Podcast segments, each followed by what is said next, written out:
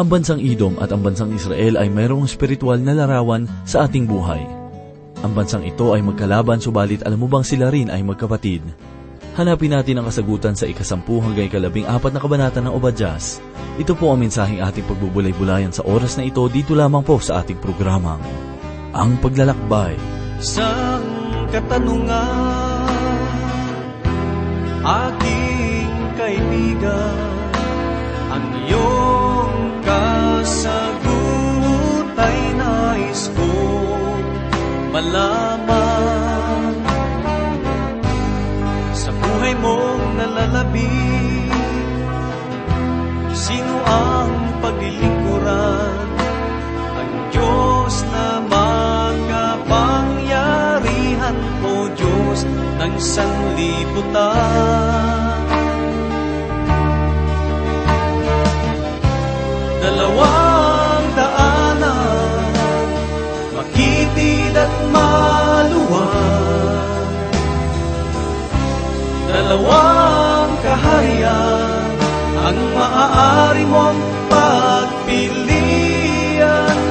Jesus. Buhay ay walang hanggan.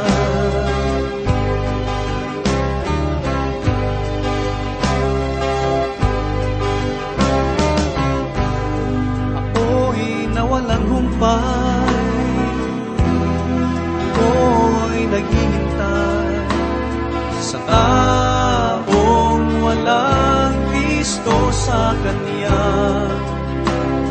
puso. Walang hanggang buhay. Sa'yo'y naghihintay. Kung buhay ay ibibigay kay Jesus Ating Diyos. Dalawang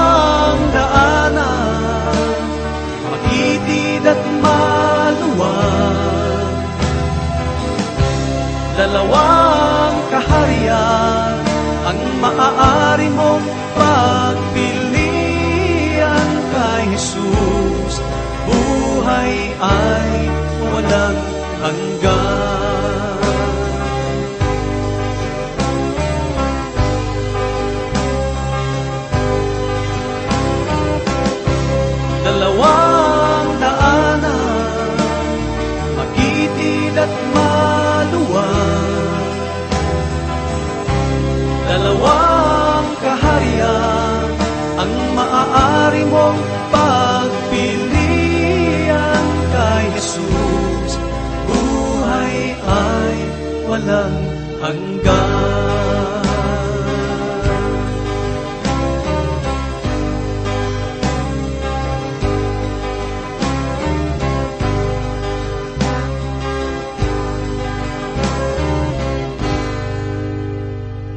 Kamusta kaibigan?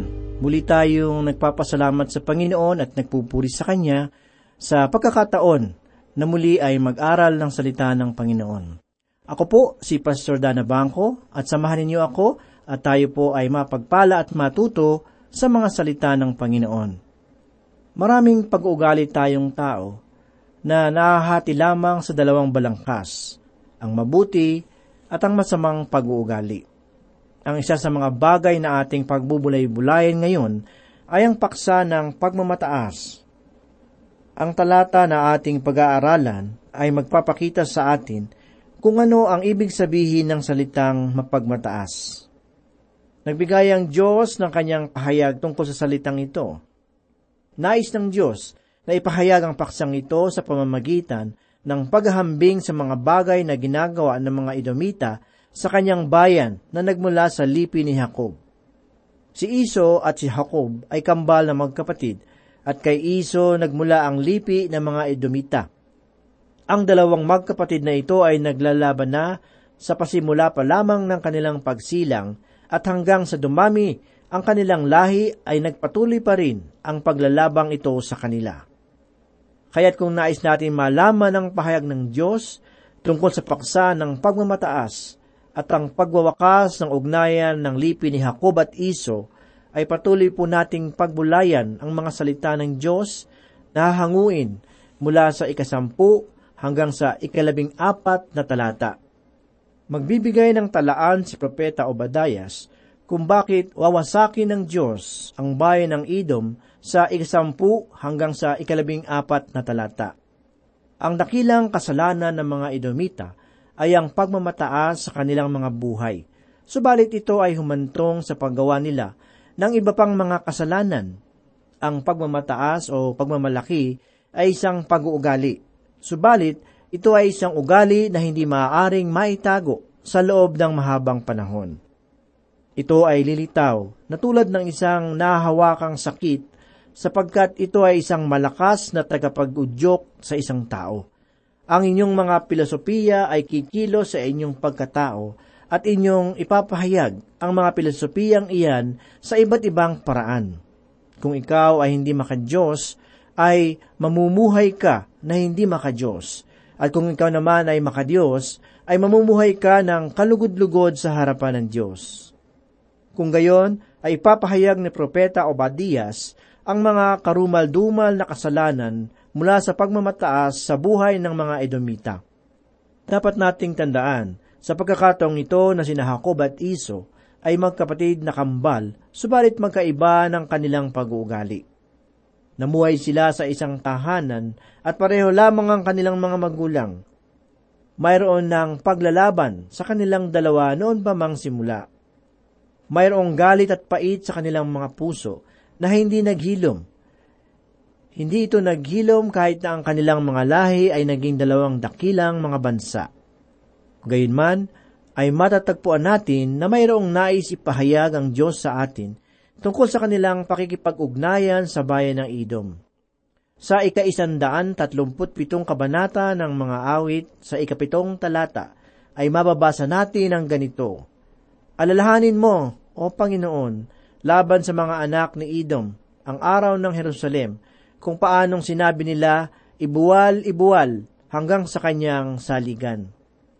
Sa halip na makipagkaibigan ng Edom sa Israel, sa panahon ng kanilang madilim na kasaysayan, habang ang kanilang bayan ay winawasak ng mga taga-Babilonya, ay taliwas naman ang kanilang ginawa. Ipinahayag ng Diyos sa mga Israelita noon paman na huwag mong kasusuklaman ng Edomita sapagkat siya ay iyong kapatid. Huwag mong kasusukluman ang mga Ehipsyo, sapagkat ikaw ay naging dayuhan sa kanyang lupain. Ang ugnayan ng mga Israelita sa mga Edomita ay higit, sapagkat sila ay magkapatid sa laman. Kaya't ipinahayag ng Diyos na huwag nila silang kamumuhian. Gayunman, makikita natin na nagpakita ng pagkamuhi at pait ang Edom sa Israel sa buo nilang kasaysayan. Mayroong limang gawain na ipinahayag si Propeta Obadias tungkol sa kanilang pagmamataas at sa kanilang pag-uugali na sila ay makakapamuhay ng wala ang Diyos. Ang una ay karahasan. Basahin po natin ang ipinahayag ni Propeta Obadias sa ikasampung talata. Ganito po ang sinasabi, Dahil sa karahasang ginawa sa iyong kapatid na Jacob, ay kahihiyan ang tatakip sa iyo at ikaw ay aalisin magpakailanman. Mayroong dalawang bagay na mangyayari sa kanila. Una ay kahihiyan ang tatakip sa kanila. Nagawang sakupin ng Babylonia ang bayan ng Petra at ginawang bihag ang mga mamamayan nito. Kaya't may pagkakataon sa kasaysayan na sila ay naging mga bihag. Ang ikalawang mangyayari ay aalisin sila magpakailanman ang bayan ng Edom ay mawawasak. Isang kahangahangang bagay na sa ating kasalukuyang panahon ay maraming bagay ang maririnig tayo tungkol sa Israel, ngunit wala sa bayan ng Edom. Ang Edom ay isang bayan na nagtatangkang mamuhay na wala ang Diyos, at sila ay marahas at mapagdigmang mga tao. Ang pagiging marahas ay hindi pamamaraan ng Diyos, kung mapapansin natin sa ating kapaligiran, ang karahasan at digmaan ay walang nalutas na anumang suliranin. Ang ikalawang pahayag laban sa Edom ay ang pakikipag-isa nila sa kalaban ng Israel. Ipinahayag ni Propeta Obadias sa ikalabing isang talata ang ganito, Nang araw na ikaw ay tumayo sa malayo, ng araw na dalhin ng mga dayuhan ng kanyang kayamanan, at pumasok ang mga dayuhan sa kanyang mga pintuan at pinagpalabunutan ng Jerusalem, ikaw ay naging gaya ng isa sa kanila. Sa halip na tangkain nilang makipag-isa at tulungan ng Israel na kung saan ay may ugnayan sila sa pamamagitan ng dugo at laman, ay nakipag-isa pa sila sa mga kaaway nito. Marahil ay nakatagpo na kayo ng ganitong uri ng tao. Sa ating bayan ay talamak ang patayan sa loob ng pamilya. At mayroon din namang mga magkakapatid na dahil sa kayamanan o lupain ay nasisira ang kanilang pagiging magkakapatid. Dumako naman po tayo sa ikalabing dalawang talata. Ipinahayag ni Propeta Obedias na, Hindi mo dapat ikinatuwa ang kapahamakang sinapit ng iyong mga kapatid sa lupain ng Huda, hindi ka dapat nagalak sa araw ng kanilang pagkawasak. Hindi ka dapat naging palalo sa araw ng kanilang kasawian. Mga giliw na tagapakinig, ito ang ikatlo nilang pagkakasala. Nagsaya sila sa kapahamakan na dumating sa Huda. Ang nagawa nilang iyon ay bunga ng pagmamataas. Kung makapakinig kayo ng isang tao na nagsasaya dahil sa kapahamakan na sinapit ng kanyang kapwa, ay nakatitiya kayo na ang napapakinggan ninyo ay isang tao na mapagmataas. Noong panahon ni Moses, na ginawang alipin ang mga Israelita sa Ehipto, ay kinamuhian ng Diyos ang kanilang pinuno na si Paraon. Ang Paraon ang siyang pinakamataas na katungkulan sa lupain ng Ehipto.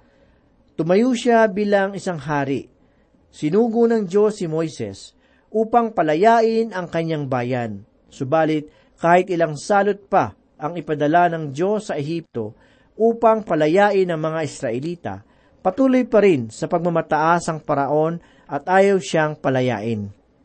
Sa ikapitong kabanata ng Exodo, mula ikadalawampu hanggang ikadalawamput tatlong talata, ay ipinahayag ni Moises ang ganito, Gayon ang ginawa ni na Moises at Aaron, gaya ng inuutos ng Panginoon.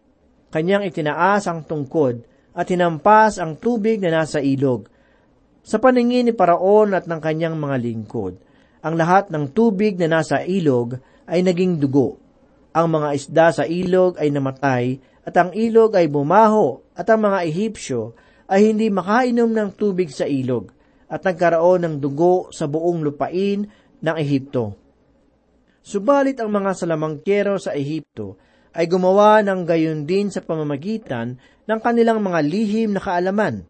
Ang puso ni Paraon ay nagmatigas at ayaw niyang pakinggan sila, gaya ng sinabi ng Panginoon. Si Paraon ay tumalikod at umuwi sa kanyang bahay, na hindi man lamang niya inilagay ito sa kanyang puso. Sa salot ng dugo na pinadala ng Diyos ay nakita natin ang naging tugon ng paraon. Nagmatigas ang kanyang puso at tumalikod at umuwi sa kanyang bahay. Marahil ang ilan sa atin ay ganito ang pag-uugali sa harapan ng Diyos. Dahil sa katalinuhan at kayamanan ay nagiging tulad tayo ng paraon na ayaw sumunod sa Diyos. Ang pagmamataas ay isang bagay na ipinahayag ng Diyos na kanyang kinamumuhian.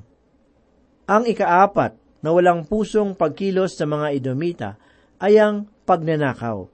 Ipinahayag ni Propeta Obadias sa ikalabing tatlong talata ang ganito, Hindi mo dapat pinasok ang lunsod ng aking bayan, ni pinagtawanan ng kanilang kasawian, at sinamsam mo pa ang kanilang kayamanan sa panahon ng kanilang kapahamakan. Hindi lamang sila nakipag-isa sa kaaway ng Israel, kundi nagawa pa nilang magnakaw at gawing bihag ang mga Israelita. Mga kaibigan, ang pagmamataas ay naguudyok sa isang tao na gumawa ng masamang bagay, at ang isa sa mga ito ay ang pagnanakaw. Ang tao na nagnanais manatili sa isang hanap buhay o makipagsabayan sa luho ng barkada ay hahantong sa paggawa ng mga masasamang gawain. Ang ating lipunan ay balot ngayon ng kasinungalingan. Ano ba ang ating tunay na suliranin? Mga giliw na tagapakinig, ang ugat ng ating mga suliranin ay ang pagmamataas. Ang isang mapagmataas na tao na namumuhay malayo sa Diyos ay mapapariwara sa maraming bagay. Ang banal na kasulatan ay mainam na aklat upang pag-aralan ang isip ng tao. Nagtuturo ito sa pinakaugat ng problema na matatagpuan sa puso ng tao. Kalimutan na natin ang mga aklat na nagtuturo kung papaano paunlarin ang ating pagkatao, kundi pagtuunan natin ang pansin ang mga salita ng Diyos. Marahil ay hindi ninyo napansin na sa maikling aklat ni Propeta Obadias ay makikita ang ugat ng bagay na kung saan patungo ang ating lipunan sa sarili nitong pagkawasak.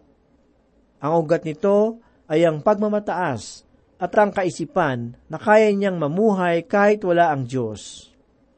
Ang ikalimang kilo sa nagmula sa pagmamataas ay makikita natin sa susunod na talata. Ganito po ang ipinahayag ni Propeta Obadias sa ikalabing apat na talata. Hindi ka dapat nag-abang sa mga sangandaan upang ang mga pugante doon ay hadlangan. Hindi mo na dapat sila ibinigay sa kalaban sa araw na iyon ng kanilang kapahamakan. Sa aking pananaw, ay ito na marahil ang pinakamababang kalagayan at bagay na kanilang ginawa.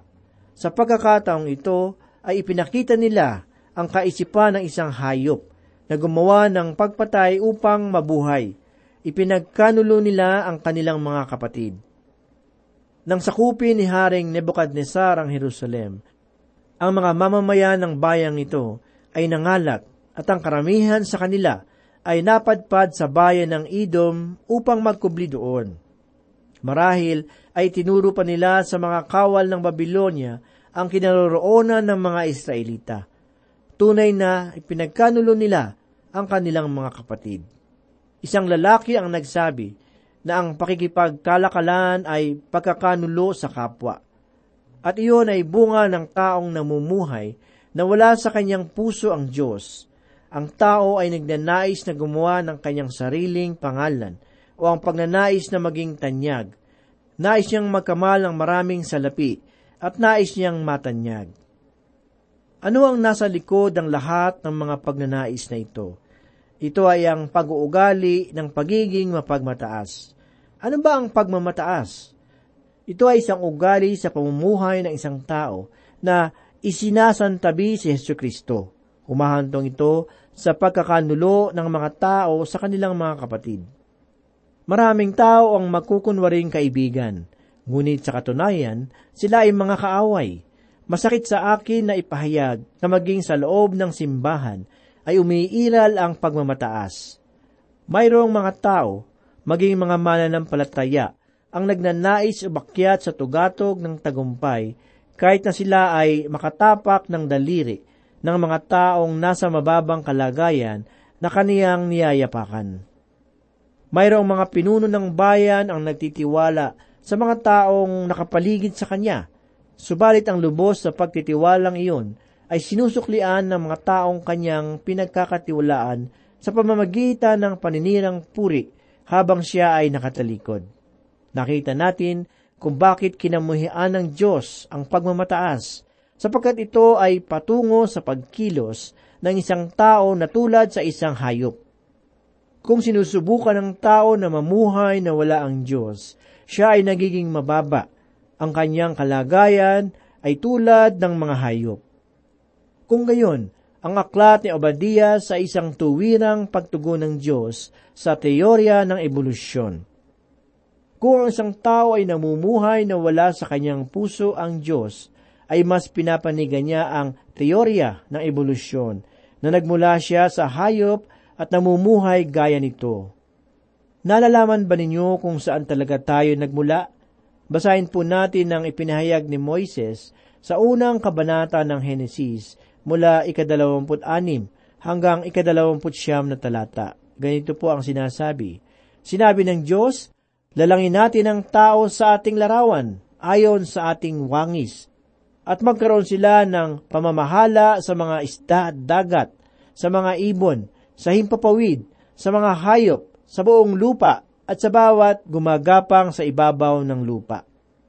Kaya't nilalang ng Diyos ang tao ayon sa kanyang sariling larawan. Ayon sa larawan ng Diyos, siya nilalang. Sila'y kanyang nilalang na lalaki at babae. Sila'y binasbasan ng Diyos at sa kanila'y sinabi ng Diyos, kayo'y magkaroon ng mga anak at magpakarami. Punuin ninyo ang lupa at supili ninyo ito.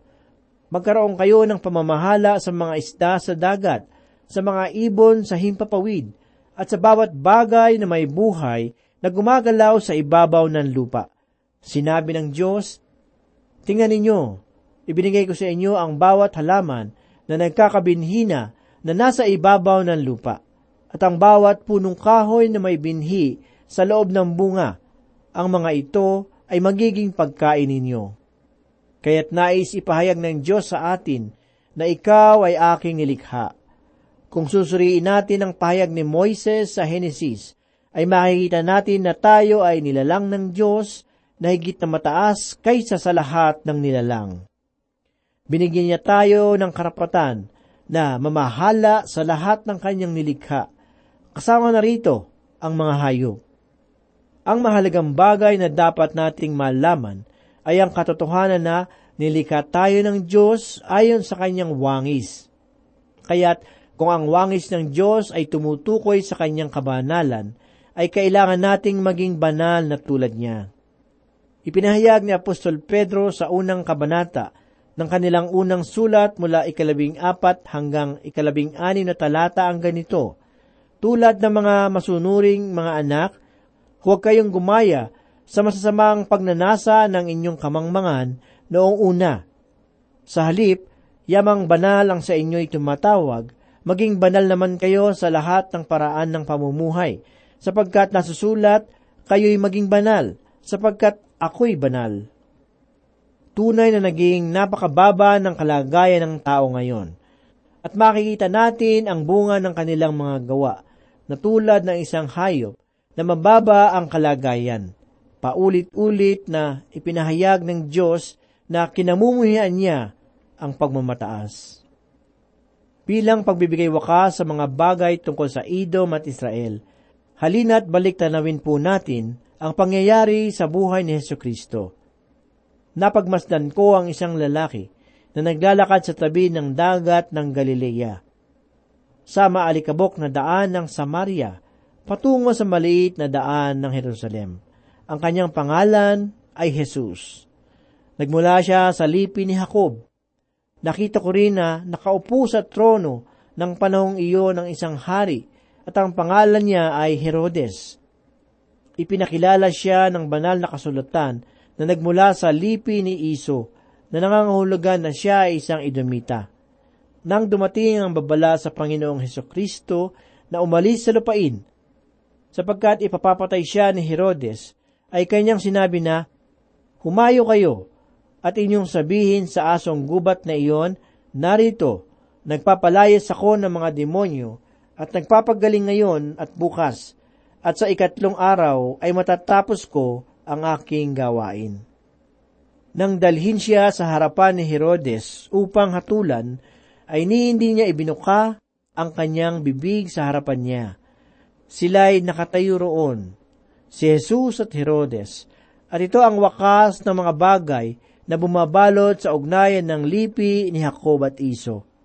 Mga kaibigan, napakagandang pakinggan at makita ang kapakumbabaan na ipinamalas ni Heso Kristo nung siya ay nabubuhay at nasa harapan ng taong nais pumatay at humatol sa kanya. Kaibigan, ang iyong puso ay tulad ng kay Heso Kristo na puno ng kapakumbabaan. Nawa ang salita ng Diyos ay magturo sa iyong puso na maging mapagkumbaba sa mga pagkakataong tulad ng nararanasan ni Yesu Kristo. Kung ikaw man ay nakakaramdam ng pangihina sa oras na ito, lumapit ka sa Panginoon. Magpakumbaba ka. Humingi ka ng lakas. Hanapin mo ang presensya ng Panginoon sa iyong buhay upang maging matagumpay ka sa iyong mabigat na pagsubok. Magtiwala tayo sa kanyang kapangyarihan na gumawa sa ating buhay. Tayo po ay manalangin. Muli po kaming nagpupuri sa iyong banal na pangalan sa oras na ito. Salamat Panginoon dahil muli naming napag-aralan ng iyong banal na aklat. Tumuli ay nagbigay sa amin ng pagkain ng aming kaluluwa. Hiling po namin ang iyong paggabay sa amin sa bawat araw. Tulungan mo po kami na mamuhay ng may takot sa iyo at sumusunod sa iyong mga salita. Ito po ang aming samot dalangin sa pangalan ni Jesus.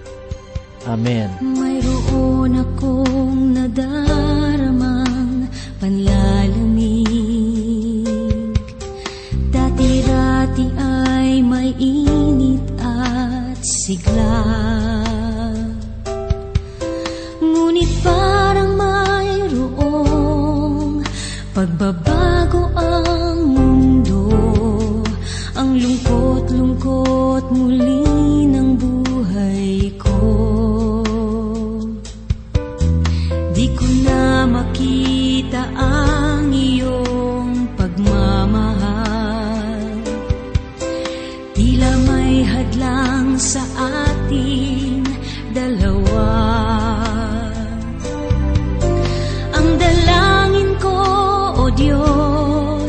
ay kalingain ako At buhayin ang apoy sa buhay ko.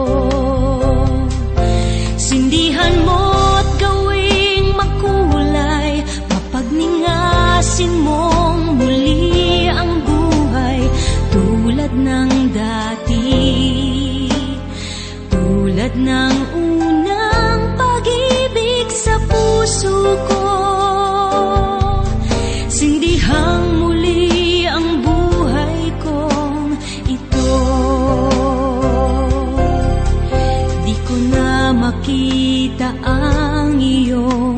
pagmamahal. Tila may hadlang sa ating dalawa. Ang dalangin ko, O Diyos, ay kalingain